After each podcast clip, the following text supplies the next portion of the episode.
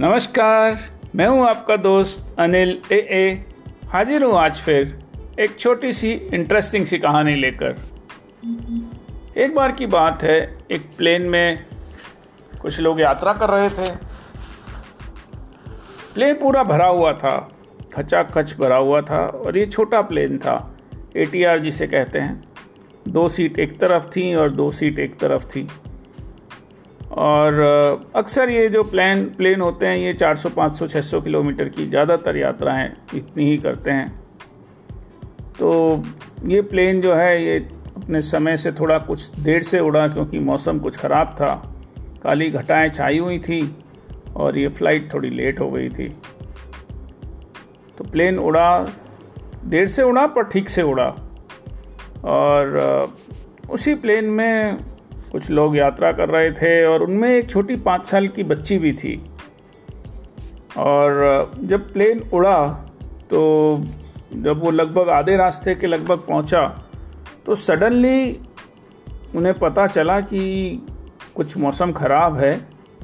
और ख़राब मौसम के कारण प्लेन जो है उसमें बड़ी टर्बुलेंस माहौल क्रिएट हुआ और प्लेन जो है धक धक बड़ी आवाज़ें करने लगा। और एक समय ऐसा आया कि प्लेन ने लगभग सौ फिट नीचे एकदम से जैसे आ, कोई ऊपर से नीचे चीज़ गिराई हो और फोर्स ग्रेविटेशनल फोर्स की तरह वो नीचे एकदम से गिरा। सब लोग उस प्लेन में शोर मचाने लगे कोई संगीत गाने लगा कोई कहने लगा कि भाई आज तो हम गए। आज तो और चीख चिल्लाहट का माहौल था। और कोई इधर छुपे और कोई उधर किसी को पकड़े, कोई कुर्सी की बेल्ट को पकड़े, कोई कुर्सी को टाइट पकड़े, कोई बुरा भला कहने लगे एयरलाइन को और कोई पायलट को बुरा भला कहने लगे। और वो छोटी सी बच्ची, वो छोटी सी बच्ची जो थी वो अपनी किताब शांतिपूर्वक पढ़ती रही, वो पढ़ती, फिर बाहर देखती, फिर वो अपनी छोट, स्माइल करती और फिर पढ़ने में मग्न हो जाती। अब जो प्लेन था वो फिर कुछ देर के लिए स्थिर हुआ। कुछ देर आगे चला। पायलट ने जो है उसको लैंड करने की कोशिश की। जैसे ही लैंड करने की कोशिश की तो ज़मीन पे के पहुँचने के बाद वो उसके पहिए भी ना खुले और वो फिर से कुछ गड़बड़ हुई वो लैंड भी नहीं कर पाए। तो पायलट को जो है वो तुरंत वापस उसको आ, फिर से उसको ऊपर उठाना पड़ा प्लेन को। और जब ये इस तरह से उठा तो वो बहुत तेज़ स्पीड से उस प्लेन को ऊपर ले जाना पड़ा। और तेज़ स्पीड के साथ ही वो बिल्कुल 90 डिग्री की एंगल पे लगभग टेढ़ा मोड़ के उनको आ,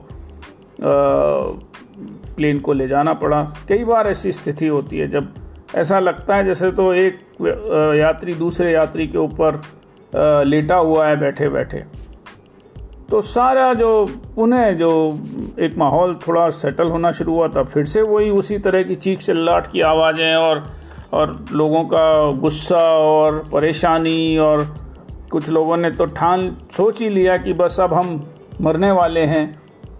उसी बच्ची में लोगों ने देखा कि वो बच्ची फिर वही शांत है और सब बैठी हुई है और आ, उसको किसी से कोई फ़र्क नहीं पड़ रहा है। वो किताब पढ़ती है स्माइल करती है बाहर देखती है। शांत रहती कोई उसे फ़र्क नहीं पड़ रहा। कुछ देर बाद समय हुआ और वो प्लेन जो है, वो स्ट्रगल के बाद फाइनली प्लेन को डेस्टिनेशन आ गया और उसे सेफली लैंड कर लिया गया। और इस बार जब वो लैंड हुआ तो कोई ऐसी दिक्कत नहीं हुई और सब कुछ शांतिपूर्वक और सारा ठीक ठाक हो गया। लोगों की जान में जान आई। लोगों ने बड़ा, भगवान को धन्यवाद किया। वहाँ के स्टाफ को बड़ा धन्यवाद दिया। पर तभी उनके जो नज़दीक, उस बच्ची के नज़दीक जो व्यक्ति बैठे थे, वो बड़े आश्चर्यचकित। उनके मन में एक विचार आया कि ये क्या बात है कि मतलब ये बच्ची बिल्कुल भी विचलित नहीं हुई, इतनी टर्बुलेंस हुई, इतना ऊपर नीचे हुआ, फिर भी इस बच्ची को कुछ फ़र्क नहीं पड़ा। तो उस बच्ची ने से, उससे रहा भी नहीं गया, पड़ोसी से, उसने पूछा, बेटा, आप ये बताओ कि इतनी हलचल हुई, हम सब इतने परेशान हुए। मैंने कम से कम हज़ारों यात्राएँ करी हैं प्लेन में।